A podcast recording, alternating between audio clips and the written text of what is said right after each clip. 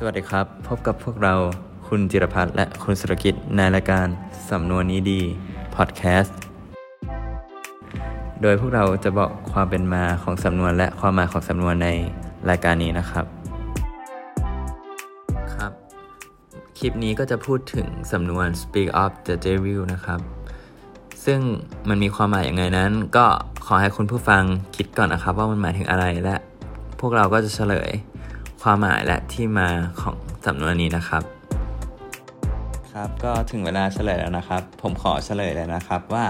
คำว่า speak of the devil นะครับมันหมายถึงอะไร speak of the devil นะครับเป็นคำที่ใช้เวลาที่ผู้พูดกำลังพูดถึงใครคนหนึ่งแล้วคนนั้นก็มาให้เห็นอย่างไม่ได้คาดหวังครับ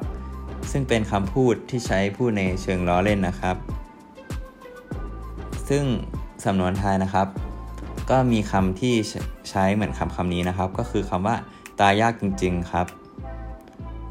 ที่มาของคำนี้นะครับมาจากในศตวรรษที่ 1,600 นะครับเป็นคำเตือนที่ว่าอย่าพูดถึงปีศาจเพราะมันจะมาให้เห็นจริงๆครับ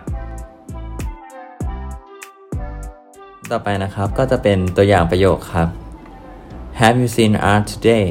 Oh, there. Speak of the devil. เมื่อกี้นะครับคุณแม็กถามว่าคุณเห็นอาร์ตไหมวันนี้แล้วผมตอบว่านั่นไงพูดถึงก็มาเลย